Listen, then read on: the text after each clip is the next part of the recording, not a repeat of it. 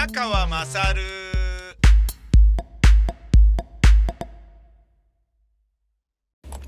お前の母ちゃん宮川まさるです。えー、あの、Google Chrome というインターネットブラウザありますよね。で、その Google、まあ、要は世の中の、あの、ほとんどのことは Google に任せときゃ大丈夫みたいな感じもあるんだけど、えー、僕は Google っていう会社は大好きで、うん。あのーまあ、要は検索エンジンですよね。で、もともと Google が Yahoo に積まれてたんだけど、Yahoo の検索エンジンだったんだけど、Yahoo から独立して Yahoo の下請けっていう立場をやめて、独自で Google っていうのを作って、作ってっていうか、Google で検索して、で、未だにね、あれかっこいいですよね、やっぱね。あの、検索窓だけがバンって出ているっていうのが、あの、ホームページになっている。あの、ホームページっていうか、な、なんだろうな、ポータルサイトっていうのかな。えー要は、あの、ホームページ、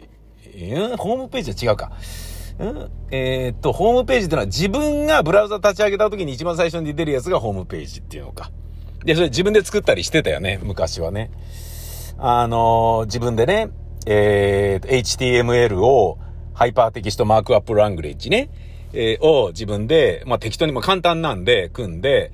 で、自分のローカルにね、つまり、デスク、なんだ、デスクトップパソコンの中に入れといて、で、ブラウザ立ち上げたら、そのハードディスクの中から、あの、まあ、それを立ち上げるっていうふうにしといて、で、えーそこに自分の、なんだろうな、えっ、と、行きたいところの、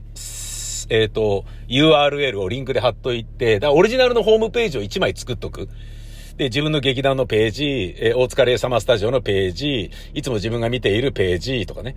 で、それね、頻度が変わったらそれ自分で削除したりもできるから、それ非常に便利だったんですけど、まあ、それをホームページと言うならホームページだし、で、玄関っていう意味で言うとポータルサイトだよね。で、その Google の場合はね、あの、検索窓だけがあるっていう、未だにあのシンプルなやつをね、貫いてるのがめちゃめちゃかっこいいよね。あの、他のね、グーでも、ヤフーでも、ライブドアでも、あの、マイクロソフトでも、何でもね、ニュースに飛べるよとか、ニュースはこういうことが今世の中ではあってますよとか、なんかいろいろね、あの、ごちゃごちゃさせてるけど、Google はすげえかっこいいと思う。で、その Google が、えー、ずいぶん前に出しても、今や、ねあの、これ使ってる人の方が多いんじゃねえかと思われるインターネットブラウザが Google Chrome ですよね。で、これね、Google Chrome PC ではやっぱり、えっ、と、なんだろうな、まあ圧倒的なシェアを占めている様相を呈していると僕は思ってるんだけど、えー iPhone とかだと、やっぱあのーあれですよね、えーっと、使えないんですよね。使えないっていうか、えーっとね、まああの、ダウンロードしなきゃいけないじゃないですか。ダウンロードっていうのは、なんかアプリの登録しなきゃいけなくて、で、iPhone の場合はサファリっていうのが、あの、方位磁石のアイコンのね、あのブラウザがデフォルトになってるんですよね。で、これがまたね、いろいろな話をややこしくしていて、あの、例えば、えー、アフィリエイトとかでも、iPhone の場合は、サファリで、えー、サファリで見ながらクリックしてもらった時のみ、あのーなんていうの？えっ、と、宣伝効果としての、えー、アフィリエイト効果が認められますみたいなものがあったりとかして、なんだかなみたいな。まあ別にそのアフィリエイトやってないから何の問題もないんだけどさ。で、そのね、Google Chrome っていう、あの緑と赤と黄色が、えー、ともえの、あの、なんだ、三つの、えー、レコード版のね、ところに色ついてて、で、真ん中が青いっていう、あの丸いドーナツっぽいマークですよね。あれ Google Chrome。で、あれが Wi-Fi に繋がってない時に出る画面が、あの、白黒の、なんか小さなゲームみたいなものがあって、それなんか、ジャンプするときこれ押すとジャンプするよみたいな感じで、えー、それが Wi-Fi に繋がってないみたいですよ、とかっていうのが出、出る、文字が出ると、その味気ないからなんだろうね。その裏で、えー、タタタタタタつって、で、障害物があって、あーってついそれ押しちゃうんだよね、Wi-Fi 繋がってない時に。あ、走り始めた。いや、押して、ジャンプ、ジャンプとかって言って、で、ちゃんとうまく飛べるかどうなのかみたいなことをやる簡単な簡易ゲームがついてるわけですよ。こんなのね、3、40年前には何も信じられなかったレベルのことが、そんなところでね、無料で遊べるっていうすげえぜみたいなことだと思うんだけど、で、それを子供がね、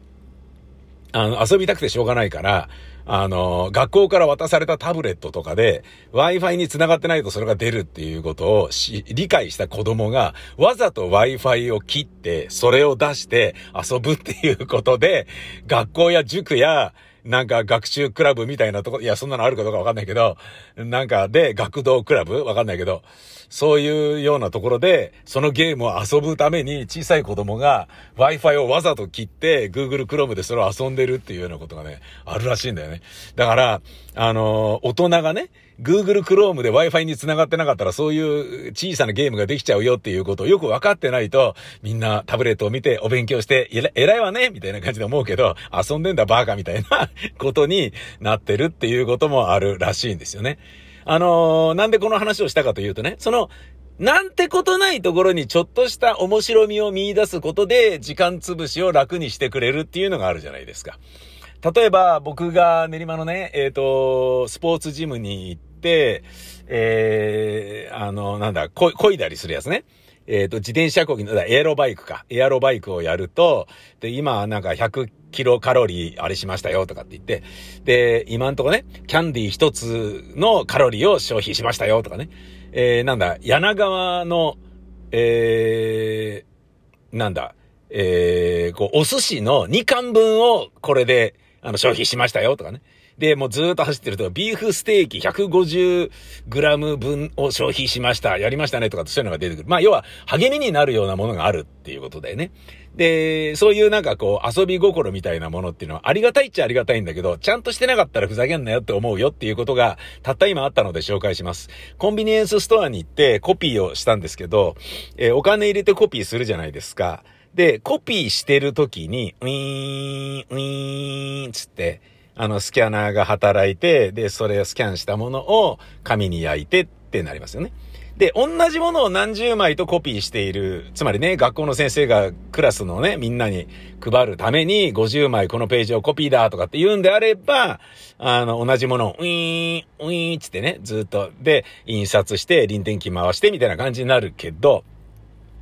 あの、1枚、あのー、小冊子を1ページ1ページごとに1枚ずつ取るっていう場合は、1枚っていう設定にしといて、スタートを押す。で、1枚がウィーンって出たら、またカパってあの蓋開けて、で、そこにね、逆さにして置いといたその小冊子をめくって、次のページにして、もう一回蓋閉めて、スタートボタンを押す。で、ウィーンってスキャンが働いて、で、臨転機ね、ウィーンって出てくる。まあ、臨転機じゃねえか、あの、プリンターから出てくるっていうことになるでしょで、あのコピーっていうのは、コピーしてる最中に、簡単なゲームみたいなものが出てくるんですよ。僕が言ったのはファミリーマートね。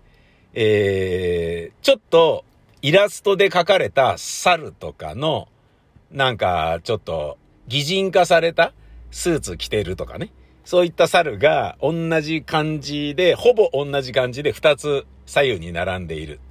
間違い探しだよ。3つ間違いがあるからそれ探してみようよ。っていうのがあるのね。で、あ、なにこれネクタイの色が違うじゃん？みたいなね。その簡単だぜみたいな感じで思ってるじゃないですか。なんだけど、俺の場合は、あの、1枚の、1枚のコピーでもう終わっちゃうんで、えー、コピーが終わりましたっていう画面にすぐ変わっちゃうんですよね。だこれが何十枚もコピーしてるんであれば、そこで待ってる人間としては、えー、これ何なんだつって、ある程度の時間が経ったら、ブブーとかって言ってね、正解は何とかと何とかでしたとかって。いや、もちろん、それ回答するボタンとかはないんですよ。ただ、分かったら自分でね、頭の中で覚えといて、で、答え合わせの正解は何とかと何とかと何とかでしたつって、その部分が丸で示されるわけだよね。で、あ、合ってんじゃんみたいに自分で、まあ答え合わせするだけで、あの、まあかなりの自己満満足で誰も得しないようで、でも誰も損しないナイスな、あの、時間潰しシステムだぞっていう感じなんだけど、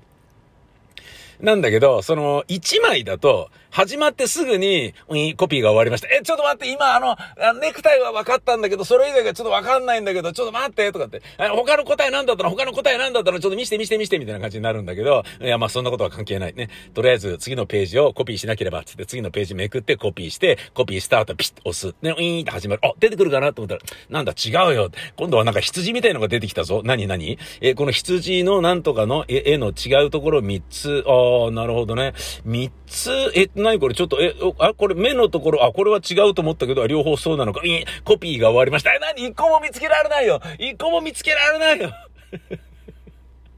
ちょっと待って、あ、でもそっか、次のページ行かなきゃ、ページめくる。もう一回コピー開始。ピッ、ウィーン。あ、下またなんか違う。今度はなんか、ゲジゲジみたいなものが出て、え、何？あ、三つ違うところを探せ。えー、これは、えっ、ー、と、あ、簡単じゃん。これ目のところと、この尻尾のところと、あ、もう一個。あ、あ、終わった。コピーが終わりま、あコピー終わりました。あー、わかんない。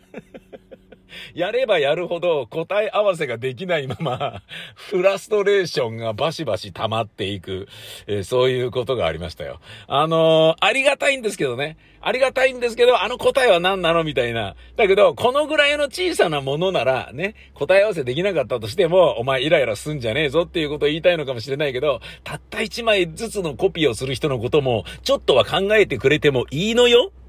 いつも通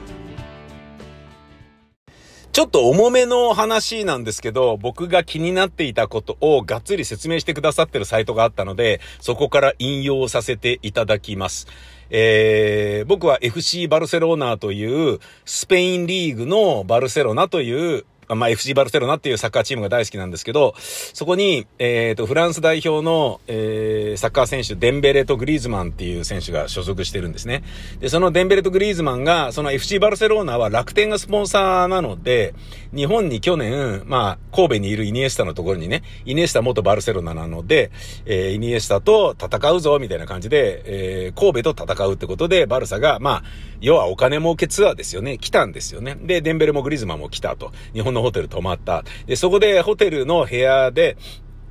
あの、係員に、日本のスタッフに対して、ちょっと、なんか何かを頼んだらしいんだけど、その時の映像を自分で撮りながら、フランス語でちょっと馬鹿にしていたのが、日本人、アジア人差別だろうってことで大問題になり、で、グリーズマンになんとか大使をお願いしていたコナミは、もう一気に契約解消を。で、楽天はどういうつもりなんだっていうことをバルサに文句を言って、申し開きをしろっていうことを言ったんだよね。まあ、スポンサーとしてね、呼んでんのに、その呼んだ国の人間を、民族を馬鹿にするってどういうことなんだそれはもう楽天さえも、お前どういうチームに金出してんだよっていう楽天のイメージも、それはそれは問題、大問題ですから、いや、そういう気持ちはわかるよね。で、バルセロナっていうところは、クラブ以上の存在って言われてて、謙虚さを何しろ持ち前とするサッカークラブなので、下部組織で育った選手でそういう変な奴はいないんですけど、デンベレっていうのは、ネイマールっていうもうめちゃめちゃ上手い選手をいきなりパリ・サンジェルマンに取られちゃって、金でね。で、うわーっつってやべやべやべっつって無理やり急ごしらえで取った、あの、エストリーモなので、あの、そういう人間性とかそういうのチェックするよりも何よりも、やべえ、大きな穴を塞がなきゃということで取った選手だから、人格的なことはあまりね。で、株組織育ちでもないから、バルサイズムがその浸透され、してないというのも、まあ、あるっちゃあるんだけどね。あとはまあ、そういうやんちゃな小僧であるっていうこともあるんだけど、で、これに関して、えっ、と、グリーズマンは、あのまあ、差別をした覚えは全くない。ただ、それによって気分を害した人がいるならば、す、申し訳ないと思うんだ、みたいなことを言ってんのね。で、なんでこのフランス人はアジア人差別をしてるのに差別してる気持ちは全くないんだよっていう風に、あの、堂々と、ノーノーと、イケシャーシャーと言えるのだろうかっていうことが、あの、僕は気になってたんですよ。で、それ苦し紛れにも程があるだろうみたいなね。なんかあの、セックスして、えー、もう正常位でね、女の上にまたがりながら、スコスコスコスコなんかこう、ね、スコスコピュータ君を展開しているところをガチャって開けられて、ちょっと待って、あなたは何浮気してんのよ？いや、浮気なんかしてねえよ、スコスコピューっていうような あの、やった、やってんじゃんかよ、みたいなことなのに、浮気してないよ、浮気してないよ、スコスコスコスコみたいな、そういう感じ と同じレベルなんじゃないのかなと。お前、差別してないって、今だって差別してたじゃんっていうことなのに、何やってんのっていうことだと僕は思っていたんですよね。だけど、どうやら本当にそう思ってるらしいっていうことを説明してくれた、えー、在仏の、えー、日本人の翻訳家の人がいて、非常に興味深く、こうやって理解していかなければいけないのか。で、自分たちの間違ってるところ、まあそんなにね、別に差別を受けた時に間違ってるってことはないんだけど、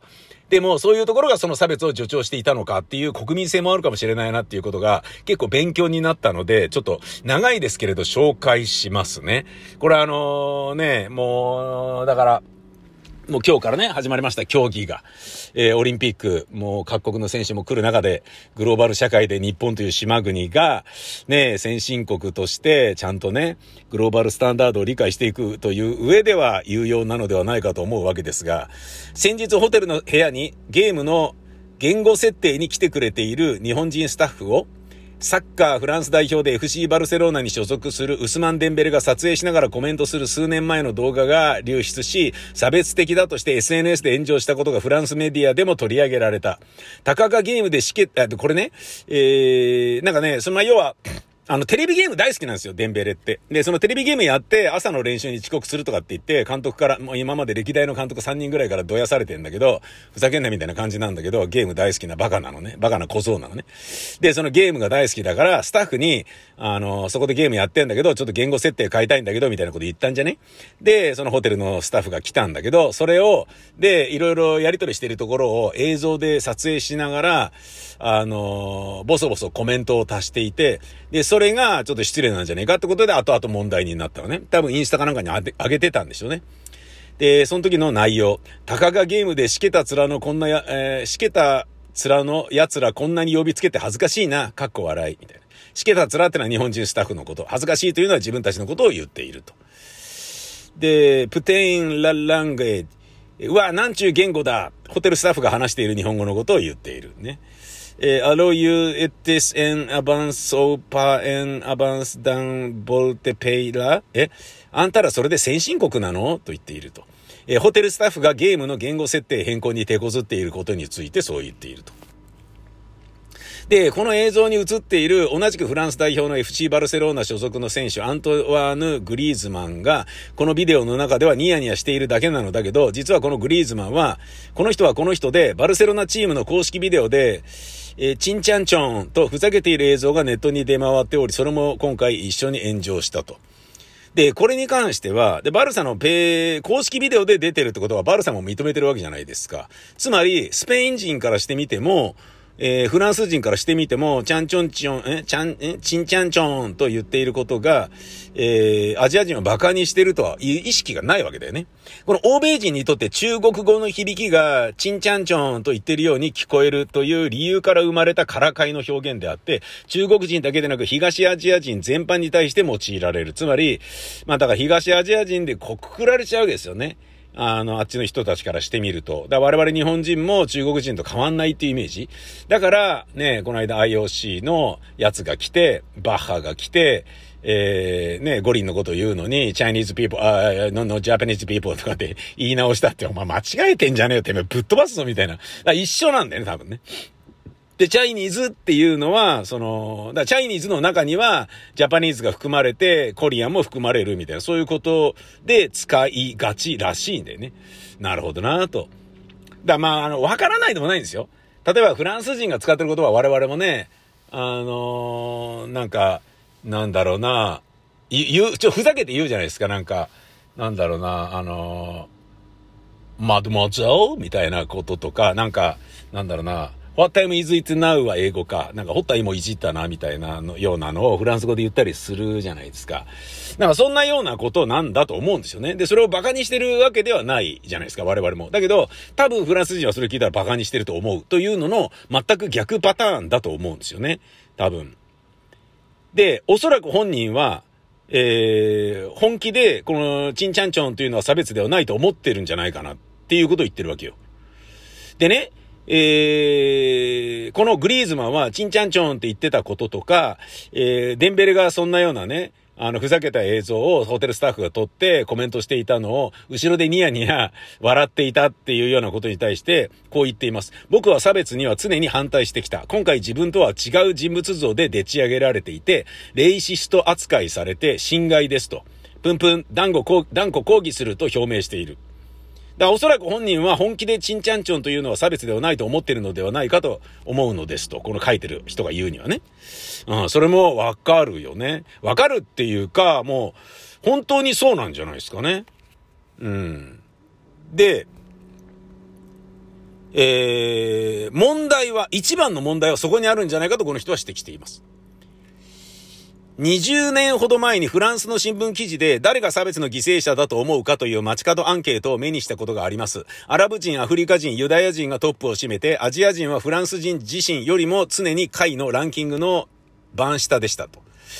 えー、フランスではアジア人は差別の対象ではないと長年思われてきた。今でもそう思ってる人はたくさんいる。しかし、フランスに長く住んで、特に都会で徒歩と公共交通手段を中心とした生活をしていると、中国人とか、チンチャンチョンと通りすがりにふざけながら言葉を投げら、投げかけられることは結構あります。この人がね。この翻訳家の日本人の在仏の女性の方は。ちなみに多くのフランス人の意識の中では東アジア人は日本人も含めて全員中国人なのです。フランス人の友達などに私アジア人のこういう目がエキゾチックで素敵だと思うのよねと悪気悪気なく釣り目をその場で、えー、されることもあります。悪気がないことは分かっていてもいい気分はしません。うん。こうした日常に溶け込み、ショッキングなことも差別とも思われずに、思われずに、普通に行われている差別のことを、フランスでは日常化した差別と言います。えー、 racism ordinary。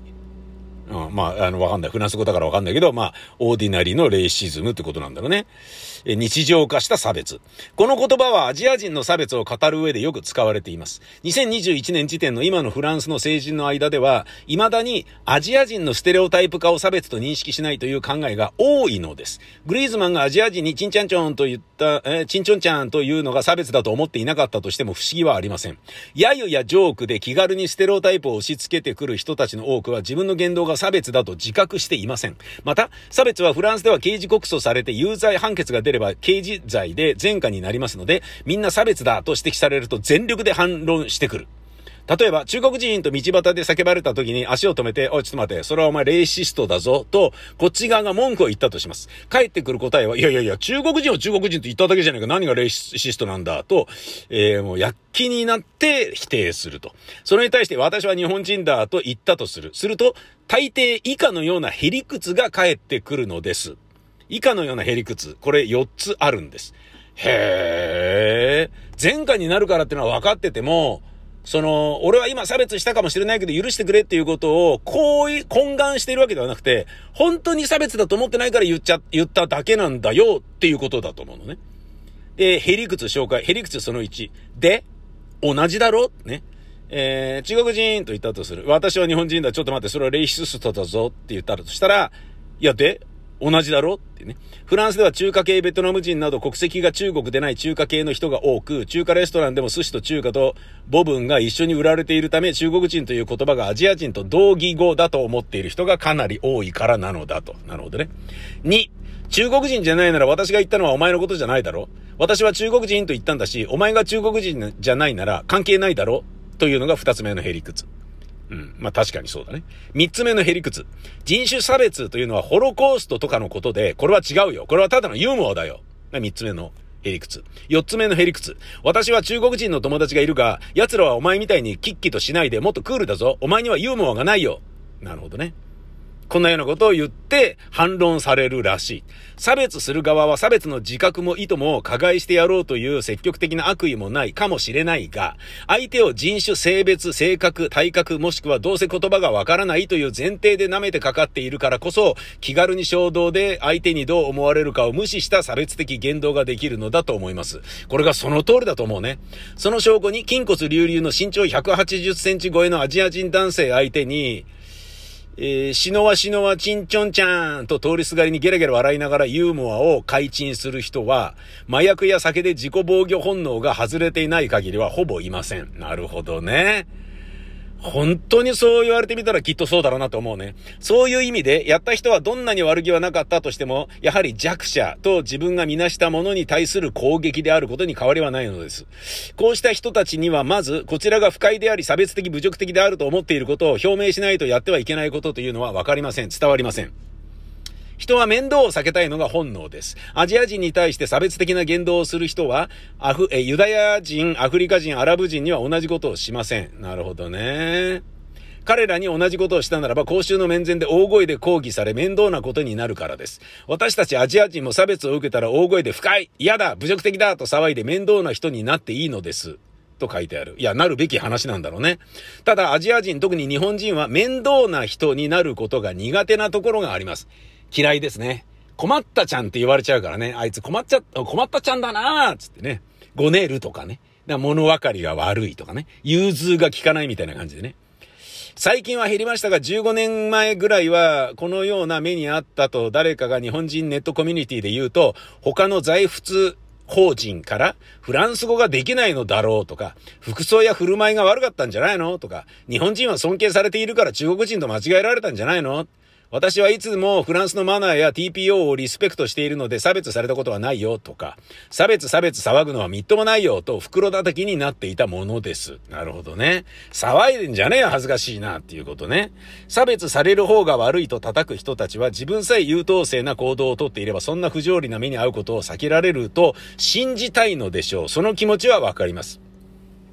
これま敗戦国だからね。あの、自分たちよりもフランスを上と思っているような人間がフランスに憧れてフランスでね、暮らして、それで越に行っているようなところがあるから、あの、田舎臭い日本人が来てね、あの、騒いでるとちょっとやめてよっていう気持ちになってるんじゃないかなと俺は思うけどね。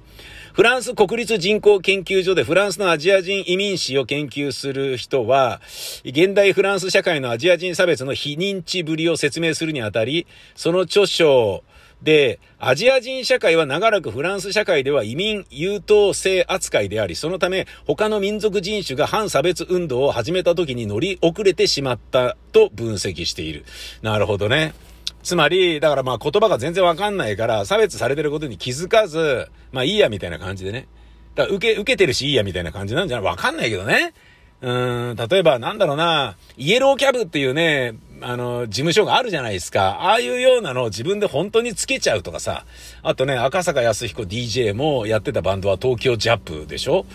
ね自分でジャップとか言っちゃっちゃったらもうな、なんなんだよみたいな感じもあるし、ねそれがね、戦争を知らない子供たちだからできる、なんかね、あのー、無知な暴挙であり、でもその無知がゆえに、あのー、しょうがないんじゃねみたいな感じ、ね、じゃあいいじゃんみたいな感じで差別されちゃうっていうのもあるよね。うん。まあ、あの、沢田賢治がね、勝手に仕上がれという歌を歌う時の衣装にね、あの、ナチスドイツのね、ああのね、万字を、逆万字を胸につけてて、それ良くないんじゃないかって問題になったよね。で、ただのバッテンになったっていう、そのバッテンってなんだみたいなのもあったけどね。今回のサッカー選手の件は15年前のフランスならば話題にもならなかったはずです。これを今や複数のフランスメディアが差別として批判的に取り上げるようになったのは、アジア人のステレオタイプ化が長年差別とみなされず放置された挙句、アジア人を狙った暴力、殺人にエスカレートするまでになり始めた状況を重く見たフランスの中華コミュニティがついに立ち上がり、近年街頭デモなどフランス社会で通用するフランス式の方法を通じじてアジア人差別に抗議を重ねて社会を変えてきたからなのです。だって。へー。そういうことなんだね。うん。まあでもそう言われると、放送作家とか劇作家とかね、やってて、過去の作品で、あれそう言われてみれば、今思えば良くなかったなと思うことあるもんね。あのー、ある人が、えー、なんかね、こう、眠れない、眠る夢見る夜っていう芝居だったかな。眠れないからもうずっと起きてて、人が寝てる間散歩に行くってね、もう、一晩中歩き回ることができるとか、旅行に行っても眠らないからいろんなとこ行けるっていうね。アラブに行った時に、アラブの人となんか交流を持って、会話はできないけど、いつまでも起きてられるから、喜ばれるみたいなね。で、その時に、アッサラームアカイル、アライクムとかっていうようなセリフを書いたりしたんだけど、だそういうのも、ふざけ半分で、それ僕が作ってたそれは喜劇だったから、思いっきりね、笑いを取るような滑稽な感じで描いてたんだけど、それも多分ダメなんだろうなと思うのよ。で、今もうやってないけど、あのー、ラジオコントで書いたことがあって、これやめとこうよっていう話にね、会議でなって、そうですねってなったのが、えーと、中国人のね、あの、何々あるよとかってね、これ人参あるよとかっていうようなのは馬鹿にしてるもんね、明らかにね。で、だけど、あの、その中国人の立場になれば何とかあるよとかって、そんな言葉使わねえじゃねえかよって言われてるけど、チンチョンちゃんと同じだから、なんとかあるよとかね、これ人参あるよとかって、私お金持ちあるよとかっていうのは馬鹿にしてると受け止められるかもしれないから、いやなんか馬鹿にしてるつもりはなく、その中国人だっていう説明のためにそういう言葉にしてるんですよっていうようなのは通用しないんだよね。で、当然、あのー、韓国人に対して何々住むにだとかって、なんとかにだとか、なんか言っててるようなセリフをなんか書いた時も、あ、これ違うなって自分で思ってやめたんですよね。なんか墨田区に住む、住むにだとかなんかいうようなセリフを書いたりしてたんだけど、いや、これはちょっともう違うんじゃないってって。それね、もうすでに25年ぐらい前でしたけど、そういう話に会議ってなって、あ、そうですね、ごめんなさい、すぐ書き直しますわ、つって、すんなり書き直しますよね、やっぱりね。で、それはなんかこう、日韓関係が悲劇いってるとかそういうことじゃない、もう単純に自分の価値観の問題で、相手の立場をおもんぱかればっていうことだからさ。で、そういうことをやってた側からしてみると、あのー、悪気はなくても嫌な思いをしている限りはそれは差別であり、からかいだよね。だから、大阪、関西弁を東京人が真似したりするのも、なんか、何言うてまんねんとかってふざけて言ってると、ちょっと待って、お前関西弁バカにしてんのかっていう風に大阪の人思うわけじゃないですか。だから、使えないものを無理やり使おうとすんじゃねえよっていう風な、あの、叱りを受けますよね。それと、おん、なんかそれの延長線上にあるんだろうな、多分な。だから俺は多分、その、何言うてまんねんとかっていうようなことを東京人がね、ふざけてね、その、そういう風に言った方が、関西弁を使った方が、あの、怒ってるのではなくて、ふざけて怒ってるふりしてるんですよってことがしっかり伝わるから言ってるつもりなんだけど、そ、そ、だから差別じゃないんだよっていうふうに、あの、それについて言うのと同じような感じがグリーズマンにもデンベレにもあるんだろうなと思うんですよね。で、それで言うと、これまた複雑なものが絡んでくるんだけど、僕の場合は、あの、顔が怖いから自分が高圧的にブワーッと喋るから、あの、なんかね、えー、高圧的に感じられないように弱っちい側面を出すにはどうしたらいいのかなと思った時に自分で作ったひな形が女言葉を使うってやつだったんですよ。ちょっとやめてよとかって。私そういうの嫌いじゃないからやめてくれますかとかって。やめてもらっていいですかとかって言って、なんかちょっとね、言われた時に言い返す時にそういうおかまと言葉をわざと使うことで怒ってるわけじゃないですけど、ちょっと何よみたいにちょっと反論させてねみたいな。